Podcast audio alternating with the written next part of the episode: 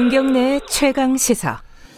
어, 정인이 사건, 비극적인 사건이 우리 사회에 던져준 여러 가지 숙제가 있습니다. 이 아동을 어떻게 보호할 것인지 이런 부분에 대한 근본적인 어떤 대책을 마련해야 된다 이런 숙제를 우리한테 주고 있는 것 같은데 이 얘기가 조금 어 뭐랄까요 입양을 중심으로 약간 펼쳐진 부분이 있습니다. 그래서 어, 입양을 꺼리게 되는 이런 좀 부작용을 좀 나타내는 것 같아요. 실제로는 사실 아동학대나 이런 것들이 어, 친부모 가정에서 더 많이 일어나거든요. 비율로 보면은. 어, 입양 가정들, 입양 절차들도 사실상 멈춰 있는 상태래요, 지금. 입양 가정을 좀 연결해서 입양의 현실적인 얘기 좀 들어보도록 하겠습니다. 입양 2년차 가정이십니다. 유보연 선생님 연결되어 있습니다. 선생님 안녕하세요. 네, 안녕하세요. 세상에서 가장 예쁜 딸을 가슴으로 나 2년째 키우고 있는 유보연입니다. 예, 어, 입양 절차가 그럼 다 마무리돼서 이제 건강하게 잘 가족을 이뤄서 그 잘하고 있는 거죠, 그죠? 네, 맞습니다. 19년 8월에 이제 입양 허가 판결을 받고 모든 음. 절차가 끝나서 행복한 음, 가정 생활을 하고 있습니다. 지금 몇 살이에요? 어, 자녀분이? 어, 네. 어, 입양한 네. 자녀분이? 어, 지금 35개월 이제 곧 있으면 36개월 4살 됐습니다. 아, 네. 그렇군요. 그, 완전 좀 신생아 때 입양을 하신 케이스군요, 그죠? 어, 아니요. 저희 아이는 네. 15개월 때 저희 15개월? 집에 왔어요. 네. 음, 두살 때. 자, 오늘 이제 뭐 사실 입양 관련된 여러 가지 문제를 문제나 절차나 뭐 궁금한 게 굉장히 많은데 최근에 네. 벌어진 일들에 대한 중, 일들을 좀 중심으로 여쭤볼게요. 네, 네. 어, 대통령 기자회견에서 어, 입양 관련된 발언이 좀 있었는데 그게 뭐 약간의 오해도 있었고 발언의 실수도 네. 있었고 이랬던 것 같아요. 그 네, 이- 네. 입양한 이후에 좀 바꿀 수 있는 뭐 그런 것들을 대통령이 언급을 하면서요. 네. 그 얘기 들으시면서 어떤 생각이 드셨습니까? 어, 이제 사실 이제 그 정인이라는 이름을 네. 이야기하는 것조차 좀 많이 가슴이 아픈데요. 네.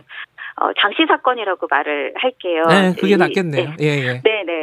어, 슬픔을 이제 추스르기도 전에 이제 네. 대통령님 그런 발언을 듣고 이제 두 번의 멘붕이 온 거죠. 음. 처음에 말씀하셨던 것처럼 이게 입양 문제로 바라볼 사안이 아니고 이제 아동 학대로 봐야 되는데 음, 마치 입양에 문제가 있었던 것처럼 입양 가정에 대한 방문 횟수를 늘리겠다, 조사 음. 과정에 뭐 주변인 방문을 필수로 하겠다 이런 말씀을 하셔서 이제 멘붕이 왔는데 이걸 이제 추스려야지 하고 있는데 이제 월요일 날 네. 이제 사전 위탁제도 관련 발언이라고 해명하셨지만 네.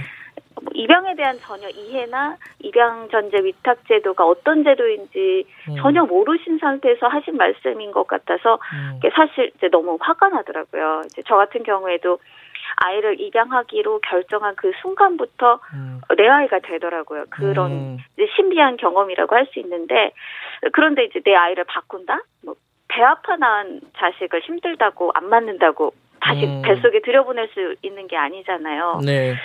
네, 이제 뭐 적절한 비유가 될지 모르지만 이혼해야지 하면서 결혼하시는 분들이 없는 것처럼 예. 네, 아이를 뭐 아, 바꿔야지 이런 생각으로 입양하시는 분이 없잖아요. 음, 근데 이제 사실 이제 저희 아이는 어려서 그렇지만 조금 큰 아이들이 있어요. 초등학교 네. 고학년이라든지 이런 아이들은 이 기사를 봤을 거 아니에요. 음, 그러면 내가 바뀔 수 있는 아이였어? 이런 생각까지 들면서 상처받았지 않았을까 너무 가슴 아프더라고요. 네.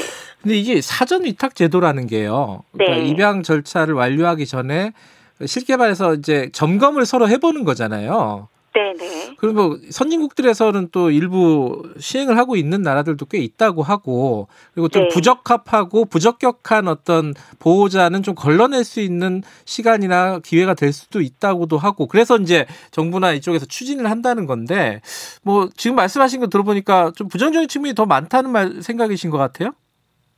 어떤 게 부정적인? 사전 위탁 제도에 대해서.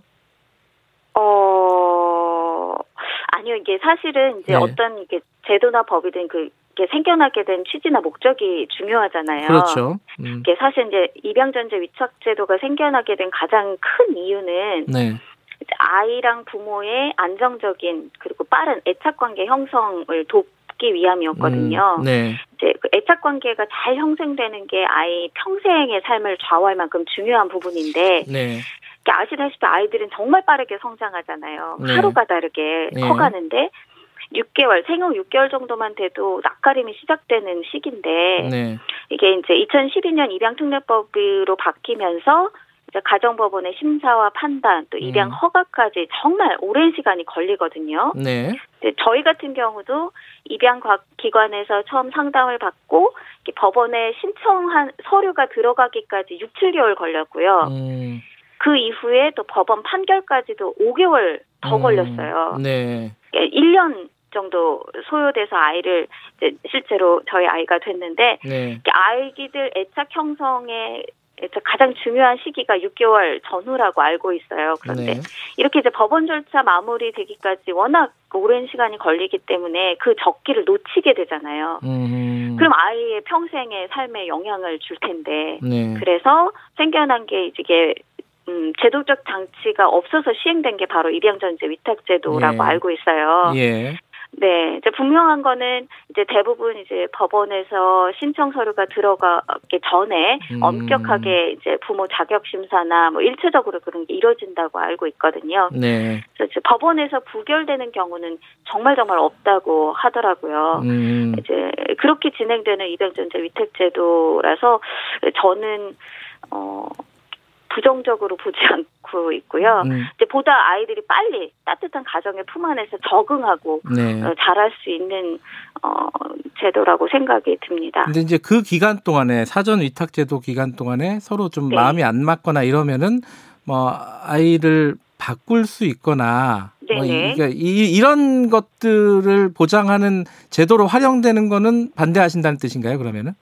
네, 그렇죠. 이제 사실 그러니까 제가 아는 선에서 네. 예비 입양 부모들이 취소하곤 하는 일은 거의 없고요. 음, 반대로 그 이제 친생 부모 쪽에서 네, 어, 그 기간 동안에 내가 다시 키우겠다라고 하면 네, 다시 이 아이를 친생 부모한테 돌려보내야 한다고 해요. 음, 어, 네, 이제 친권 포기 각서까지 쓰고 입양 절 보내기로 결정한 건데 음, 어 이제 이 그 의미가 없다고 하더라고요. 음. 그래서 근데 이 위탁 기간이 끝나도 또 법원 판결이 나면 그 음. 친생 부모한테 그 판결 사실이 우편으로 통보된다고 하거든요. 예, 그래서 15일 정도 이의 신청 기간이 주어지는데 그러니까 이때 이제 친생 부모님들이 입양 철회를 요청하면 어, 예, 할 수 없이 정말 음. 이렇게 아이를 그 친생 부모한테 돌려보내야 되는데 음. 그동안 이제 아이나 부모나 이제 내 부모다 내 자식이다 이렇게 알고 키우고 있었는데 생리배로 맞게 되는 거죠. 음. 네.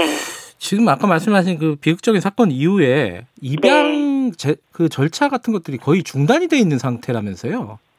어, 네, 이제 제가 알고 있는 이유는 이제 두 가지 정도인데요. 음. 네. 하나는 이렇게 이제 이게 입양 쪽으로 이슈화가 되다 보니까 네. 이제 예비 입양 부모님들이 위축되는 거죠. 그래서 음, 어, 하려고 했다가도 이제 음, 주저하게 되는데 실제로 저 한 예비 입양 부모는 그런 말씀 하시더라고요. 이번 일 통해서 이게 주변 사람들 특히 이제 가족분들이 죠 친정이나 뭐 시댁에 계신 분들 어른분들이 어, 야 이런 상황인데 입양을 할 수 있겠냐? 음. 네가 그 정인이처럼 안 되게 키울 자신이냐? 이런 음. 말씀 실제로 하셨다고 해요. 음, 음. 이제 그리고 또 하나 지연되고 있는 이유는 어 그러다 보니까 이제 어 그 입양 기관에서 일 관련해서 각종 부처나 뭐 국회의원분들 언론사에서 뭐 취재 요청이나 문의 네. 전화 자료 요청 이런 걸 해서 업무가 마비됐대요. 하하, 그런 그래서 이제, 있군요. 네. 예. 그러다 보니까 지연되고 있다고 합니다. 지금 말씀하신 대로 입양 가정에 대한 편견들이 좀 생길 위험들이 좀 있었습니다. 요번에 지금 네. 그